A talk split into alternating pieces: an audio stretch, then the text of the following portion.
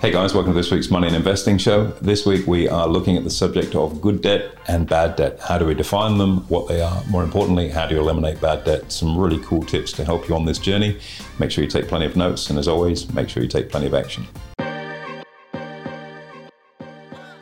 Hey guys, welcome to this week's Money and Investing Show with me, your host, Andrew Baxter, and as always, my offsider and co host, Mitchell Laurential. Thank you for having me on the show, Mr. Baxter. Now, kind of like you and I, the devil and the angel, we're going to talk about good and bad debt on both shoulders, but not all what it seems because there's a bit of a blurred line that we can provide here for a lot of our listeners and some tips and tricks in that debt recycling space. Mm. So, really exciting episode. Let's get stuck in. Very much so. Um, and like debt is a funny thing. You know, everyone's got a view on it. I remember growing up, and still to this day, uh, you know, my father always said to me, you know, Andrew, as long as you've got debt, somebody owns you. So, I've always been quite debt averse my entire life really, and um, and there are some benefits to that for sure. Uh, it's probably cost me an awful lot too in terms of what I could do with my investing, but uh, the lack of stress that comes uh, from being debt free is, is is well worth it. I can assure you. And in this environment of higher interest rates and creeping interest rates, it's uh, it's a it's a real blessing. It's funny you say that because I've heard both both pieces of advice from various people. You know, my uncle, for example, is done a lot of investing, you know, very anti-debt,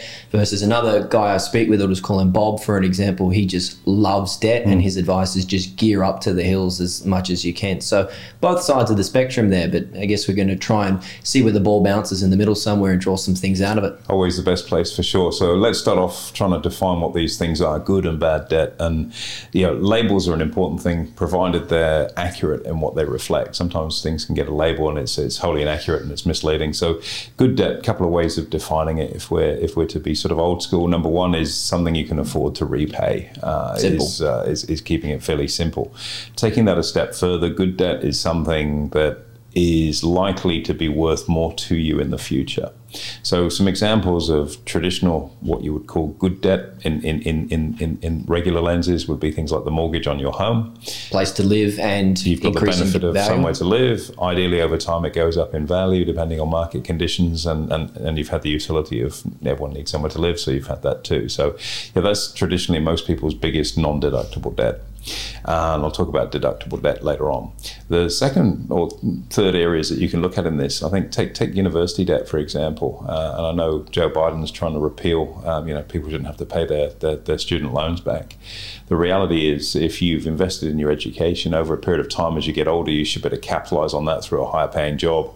So that outlay in your youth that you go into debt for, if you've got university or HECS fees or whatever they might be, uh, where, where you're listening to this, the knowledge that you've acquired, you should be able to parlay into substantially more income down the tracks it's worth more to you in the future. So that would be an example of good debt. Typically, lower cost of capital too on a uni debt, mm. usually on the index to inflation, which in normal times, if it's two or three percent, is actually okay. Yeah, a little bit trickier now for people. So yeah, primary place of residence, your mortgage, and student uh, student loan would be two examples of you know typical good debt that that are out there. What about an investment property? Look, an investment property is uh, a good debt too, particularly when you start to explore the um, tax benefits of that. And we'll talk a bit about tax benefits as we move a little bit further on in terms of deductibility, because that's a huge game changer, especially if you're like yourself and you're a high income earner where you've got a high marginal tax rate. Anything you can do to get that tax rate down uh, is, uh, is always a good thing. Takes one to know one. I only know what I do from you. Let's talk about the other side, the other shoulder. You said the angel and the devil, mm. AB. So the bad debt. What are we looking at here? Yeah, bad debt, credit card, store cards, buy now, pay later, personal loans, any of that sort of stuff, um, lifestyle assets. You know, you get a car loan. Um, all of those things are, are, are, bad debts because effectively they are hard to repay back. Given in the case of credit cards, for example, the the high interest rates uh, that are associated with them uh, makes it very very hard. You know, a lot of people get caught in that that trap of paying the minimum amount each month, and the debt goes on for years accumulating interest uh, on the principal, and it's quite an ugly scenario. Buy now, pay later is you know, a relatively new one on the block, but again, that's something that's starting to come to the front, and we've flagged this many, many times in this podcast series. It's funny you say that. Literally, I was watching the TV this morning, and I won't mention the new buy now, pay later provider, mm. but they had an ad, and it, their slogan was "Don't just live life, own it." By having buy now, pay later, which I thought to be a fundamental disconnect on the actual situation. It kind of made me cringe. Yeah, and I mean, thus far, and that may change, but buy now, pay later, certainly here in Australia, is one that's sort of tiptoed around the regulatory regime where it's currently an unregulated uh, industry. Uh, that may well change um, and down the line, which it probably should have done many years ago, but we won't get on our soapbox on that. Um, other things, as I say, lifestyle assets. You know, you bought something that seemed like a good idea at the time, um, and and you're stuck with the thing, and you're paying it off over over a while on personal finance. All bad example, all, all examples of bad debt because they're not likely to be worth more in the future. So bad debt, AB, to sort of put a, a blanket rule around this, typically incurs a higher cost of capital. Would that be a fair assumption? Yeah, if you if you've got a loan on something, and credit card debt is probably the best example of that, where you know it usually sits up in the high teens, sometimes more, sometimes a bit less, but typically that's where it sits, which makes it yeah a very very expensive thing to service from a debt provisioning perspective, and and and, and it can just leave people swamped and feeling overwhelmed where they just can't seem to get their head above water. And we'll go through some tricks and tips perhaps to help people if they do find themselves in that situation, be able to get out of it in a in a, in a far less painful way and far quicker, so they can get on this road to financial redemption and, and winning the game of money rather than being bashed over the head with it. So, just sort of parlaying that next point, AB, you mentioned, for example, a mortgage being an example of good debt. Mm. Now, anyone out there who's a mortgage holder is probably feeling the pinch right now and is probably really angry at the fact that their cost of capital has probably almost doubled, I would say, on their interest rate if you're using a variable mm. a variable home loan. I guess what what kind of tips and tricks or tax effective strategies in that in that space can we recommend to those people out there? Look, there, there are things like debt recycling, and I'll, I'll, probably get on and talk about those a little bit later on. Jump in the gun as we as we move down uh, through the the areas of debt, because I think when people are on this journey into financial literacy, some of this stuff is very very obvious. Some of it is less obvious, and some of it is actually reasonably advanced. And I don't mean that in a condescending way. Uh, and I think if you can get the basic planks on the deck in the first instance, um, by firstly identifying what you've got that's good, and then what you've got that's bad, so you can then focus your attention on eliminating the bad and then ultimately eliminating the good um, after that is, is, is, probably the game plan. So, you know, I think, you know, if you think about having a mortgage on your home as a primary place of residence, there's interest that you have to pay. That's not tax deductible, but the trade off is that you've got somewhere to live. And if you sort of go back to some of the other episodes we've done more recently where we talk about having that one and three month of living expenses in cash, you're not looking for an investment return on that because that's just a tool that you've got in the cupboard should you fall upon hard times. Whereas if you've got other cash from investment perspective, you're then looking for a return on it. So when you look at a property, personal primary place of residence, you've got to have somewhere to live. And if you can make some money on it, so much the better because it is tax free, no capital gains tax at this point in time. Again, that's something else that's in the lenses of the government right now. Um, but you know, if you're able to enhance the value in it um, and, and, and make some cash out of it, that's absolutely fantastic. But ultimately, you have some somewhere to live. An investment property is a different proposition because, yes, you are looking to invest to profit. That's what we aim to do with investments. And because it's in that investment space, the actual interest component, as well as a lot of other things. So, for example, you can claim depreciation on that property. You can't on your primary place of residence. Um, so, you know, your, your depreciation report will give you all the deductions you can have. Things like your body corporate, your rates, all of those sorts of things become deductible expenses for you. So, effectively, the investment side can be very, very tax effective. And, and this is where the term negative gearing comes from, where if the cost of looking after or servicing that investment property um, is more than the income that you receive from it, the loss that you're effectively making, you can then offset against your income tax on the other side of the ledger. Now you remember the loss you're making is a cash flow loss, which you're then claiming back against your tax on the other side. But ultimately, the value of that property is hopefully moving up higher for you. So where you're wearing a cash flow loss now, which is net zeroed off against your income tax, long term you're going to gain out of it by the capital gain and the value of that property. So that's why investment properties are very, very popular. If you're an employee, for example, there are very few tax deductions that you can get. So, you know, negatively gearing your property is probably one to look at. It's a bit of a poison chalice sometimes because you still have to have the ability to service that debt. So I've always been of the view where positively geared property, where you get an income from it, is better than something that costs you money. Probably good too if you are negatively geared. If you're a high income earner out there, as you mentioned, mm. having that offset your tax 100%. return at the end of the year, right? It does. It helps. It brings the pain down for sure, and you still get the benefit of the gain out of that property.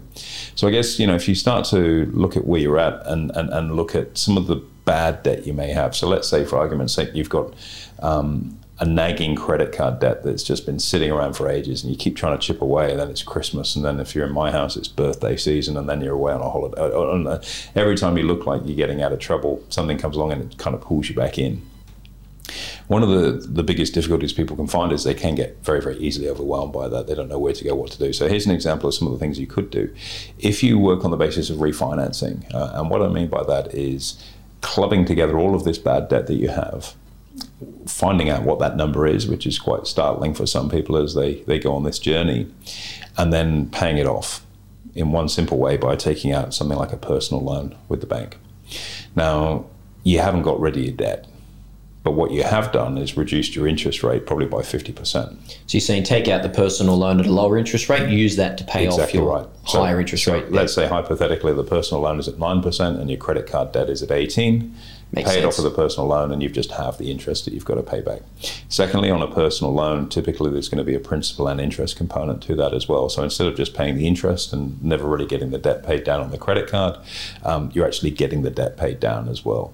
Now, there is- bit of discipline in that, though, isn't there there? is an enormous amount of discipline, and we'll, yeah, there is, uh, and that's why this is what I'd consider to be more of an intermediate type strategy. Because having zeroed out your credit card, that's not an excuse to go, oh great, I've got all this credit card Yeah, go capacity, and let's go yeah. again. Because then you'll have the personal loan to service plus the credit card, so you do require a level of discipline.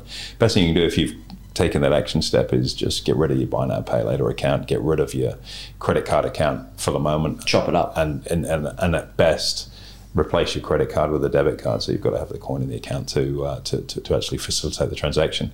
But the advantage to that, as I say, you know, you're halving your interest rate, which is making the repayments more manageable. You're also paying principal and interest, uh, which is also attractive because you are actually reducing the debt rather than just servicing the interest on it. Now, the downside to doing that, as uh, the discipline factor is huge, but also it may affect your credit score for a period of time because you've got a personal loan. Um, that typically should be short term. If you meet your repayments on time and you get that loan paid off, then it's, it's going to be a very temporary impact on your credit score. And then you're in a position where you've been able to build a relationship with the bank and you've shown debt serviceability, which likely will help you down the line to get a property. Going back to the discipline side, this is crucial. You can only engage on these sorts of strategies when you have a level of discipline behind what you're doing. And I guess, you know, where we've taken this journey with some of the sort of foundational type content that we've done of late is all about helping people build up that money discipline so that with what they're doing, they are doing things that are proactively moving them forward. The worst thing you can do is get your debt paid off and then great bang and go even harder on your card and, and, and create a bigger problem. You've managed to get yourself out of trouble. Now stay out of trouble. Okay, so hot tip for those people there trying to stay out of trouble, AB, if we can just elaborate on that a little bit. Hmm. I would say get rid of your credit card is probably one of the best things that you can do if it's the thing that's got you into that situation. You know, and like online shopping is a big one for people where to you know, alleviate boredom in a very, very simple example, or maybe they're missing something in their life. They feel that retail therapy is a way of, of, of filling in that box. Working on the habit, and we talked earlier on about goals and habits and identity as a person. Working on the habit that's caused that problem and eliminating that bad habit will make that problem not recur in the future. Whatever you buy is not going to replace dissatisfaction in your life, guaranteed. So work on fixing the dissatisfaction rather than retail therapy. Got you. Now, you mentioned that this is a bit of an, an intermediate strategy as such, and you mm. wanted to get to this later. I'll probably jumped the gun a little bit, mm. but debt recycling. Mm. Can we run through that now as to what that is, how it works, and how to actually do it? yeah, look, this is this is moving down the line for sure. And I think once you've demonstrated the ability to build the muscle memory and the discipline to tackle your bad debt, get it paid off, uh, and approach life uh, through that fresh set of debt-free lenses or, or smart debt lenses, debt recycling is is really interesting. So. Debt recycling, and this is not for everybody. You need advice on this, and you need to be a certain personality type to embrace it. So, th- I'm not looking to provide tax advice for people in this presentation and conversation we're having, and it's not financial advice. You need to take this on board and look at it against your own personal circumstance, and of course, what your tax situation is, and get advice on it. So, taking out an investment loan is effectively the guts of where debt recycling really sits. So let's say you've got $300,000 owing on the mortgage on your home and you take out an investment loan of another 200,000 or $300,000 investment loan. Now, in the first instance, you know, that's the sort of thing that sends a shudder down people's spine because like I'm, I'm, trying to get rid of my debt, not have more. But the way that they're treated is very different. So an investment loan, the interest associated with it, the costs associated with it are tax deductible because it's an investment loan rather like an investment property. So working that investment loan, you've got to have a strategy that you're comfortable with, and that's why this is like a tier three strategy This down is- the yeah, line. this is This is, this is this is not meat and potato stuff. So you've worked on a strategy that you're consistent with, that's making you great money. Um, you then use that investment loan uh, using that borrowed funding. And let's say you're using something in the stock market, and some of the conditions I would advise on clients who are in this space, if you're using borrowed money, I'd look to insure your shares. And there are techniques that we use to help people insure their shares to protect them from a fall in the market, to ensure that their, their loan doesn't blow out. So, so AB, just to pause there. So you're taking out an investment loan and you're using that investment loan to undertake a strategy, whatever that a may strategy or an investment of some description, correct? be, to earn a rate of return. Okay. Yeah, and, and let's say that strategy is able to yield you 12% a year. So you've got a $200,000 or $300,000 loan, there's 36 grand of income that's come in from that. Rather than take that $36,000 and then pay down your investment loan, take that 36 grand and use it on your mortgage to pay that down. And the reason for this, you're working on chipping away at that bad debt of the mortgage, or sorry, the good debt of the mortgage, but the lack of tax deductibility that's in it. 36 grand taken off the principal on your mortgage gets your repayments down is going to enable you to get your loan paid off more quickly and It's you really more cash flow. Yeah. Now, at the same time, that investment loan has just grown because you, you're not repaying it. You're taking the proceeds out and putting it on the other side of the ledger, which means there's potentially more tax deductibility for you on that side as well. So you've got a double prong attack. You're paying down a mortgage, which is non tax deductible for you over here, and is probably at the moment certainly an area of pain for many people. And you're replacing it with a tax deductible debt. Okay, so that's that's step one in the process.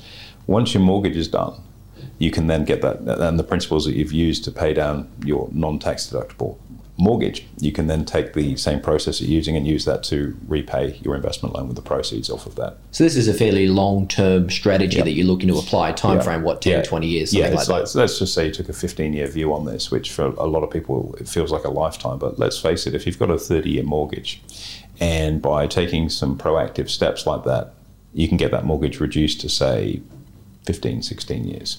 It's a big difference. It's a lot. Now that's then 15 or 16 years of income that you previously would have had set aside to pay your mortgage that you can start investing with.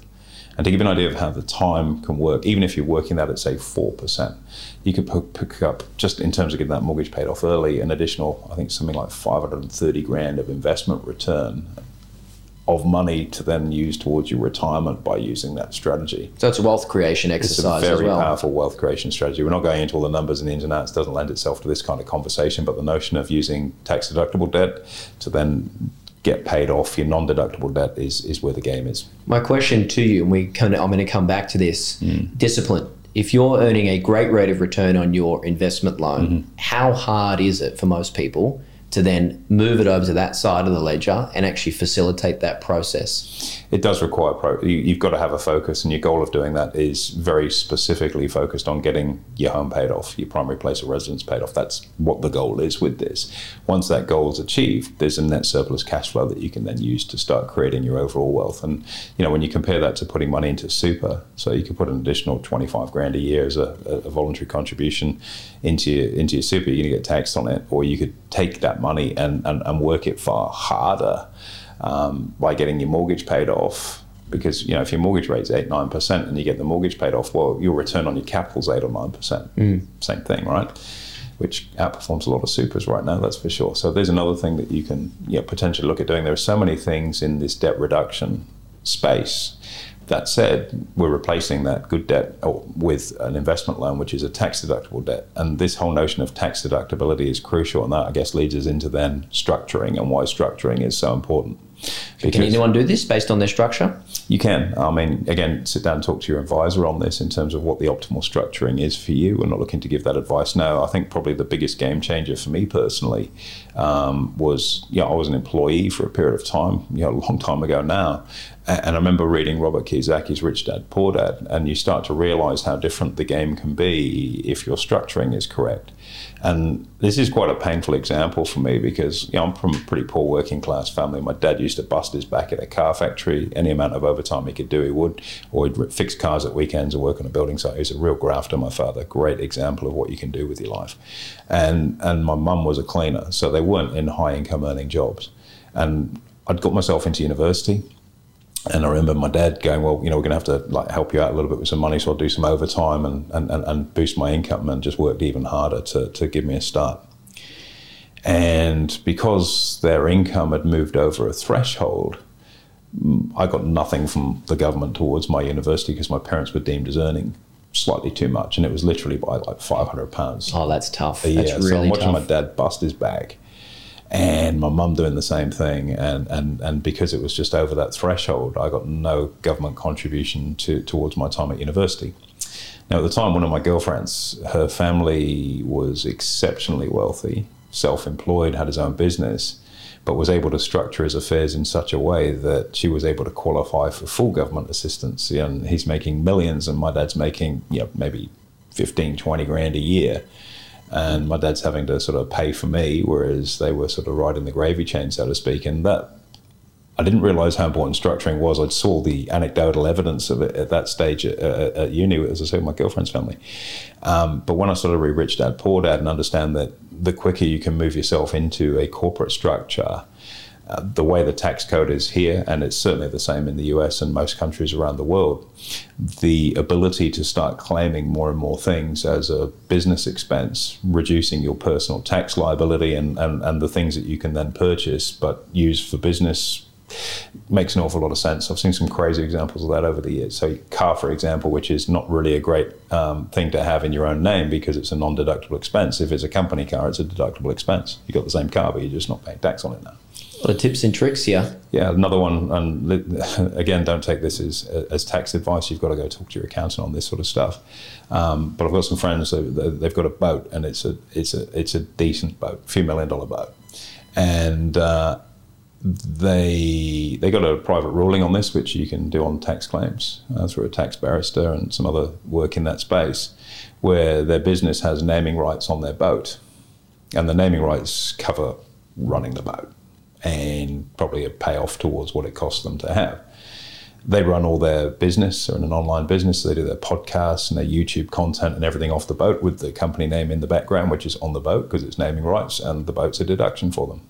Well, I know what, what I'll be asking for after this episode and boat for us to do a podcast Yeah, on. uh, uh, uh, you know, that, that, that, that's more the sort of pointy end uh, of very specific examples. And I'm not suggesting that's what everyone should be rushing out to do. But if you've got a good set of advisors and good, strong, solid legal opinion on things, pushing the envelope and testing, I don't mean stepping over the line and transgressing, but working on what you can do in terms of you know, using structuring to assist you with tax effectiveness, and that then reframes what's good and bad debt because if it's claimable, it's good debt. So all of a sudden, the boat's not a lifestyle asset; it's actually a good, good debt because it's a tax write-off for them within their business. And you can still use it on the weekend, right?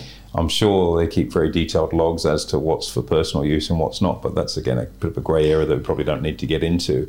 And, and I guess the, the, the case in point is that, well, if Telstra name a stadium for, for footy, for example, that's a 100% write off for them because it's a marketing expense. Well, that's exactly the same for them. Then instead of putting on a stadium, they're putting on a nice boat. Makes sense. Mm. It's within the law, right? So. Yeah, so so structuring is a huge thing, and, and you know we won't go too far down the rabbit hole on that because again, it takes a good quality team, which we've talked about before, to have the right advisors to coach you in that way. But that's where you can then start to take things that are not necessarily the best debt and structure them in a way where they can be beneficial for you. But that's probably a tier four or tier five Tier type, seven. type strategy. Syntax basics first of all, get that bad debt paid down. Look at refinancing and using a lower interest rate that's principal and interest to to get that credit card paid off. Once you've got that done and you've demonstrated to yourself that you've got the discipline to to do that, one of the things to then perhaps start looking at is that debt recycling, where you can use an investment loan and the tax deductibility to help pay down your primary place of residence and get that mortgage gone, which frees up more cash flow for you to win the game of money. But it starts by understanding what bad debt is. Lifestyle assets, stay the heck away from them. Definitely get rid of that credit card debt buy now, pay later, any of that kind of junk because it's a millstone around your neck. Once you've done those things and you've built the muscle memory around what it took to do it and the discipline that you start to build when you start to realize that instead of being whipped, you're actually starting to win the game of money some. Gives you the confidence to move into that next level and where you take that just based on the conversation we've had here. You know, debt recycling is a great way. Getting your structuring done correctly is another thing that's quite important. And before you know it, you might be in a position where you're sponsoring your own boat too. But it Hey. starts by getting the basics right. AB, love it. Who would have thought good debt, bad debt episode would go down that? There's plenty in there for our listeners. So thank you very, very much. Absolute pleasure anytime, Mitch. There you have it, guys. Make sure you like, comment, subscribe, and we'll look forward to hosting you next week.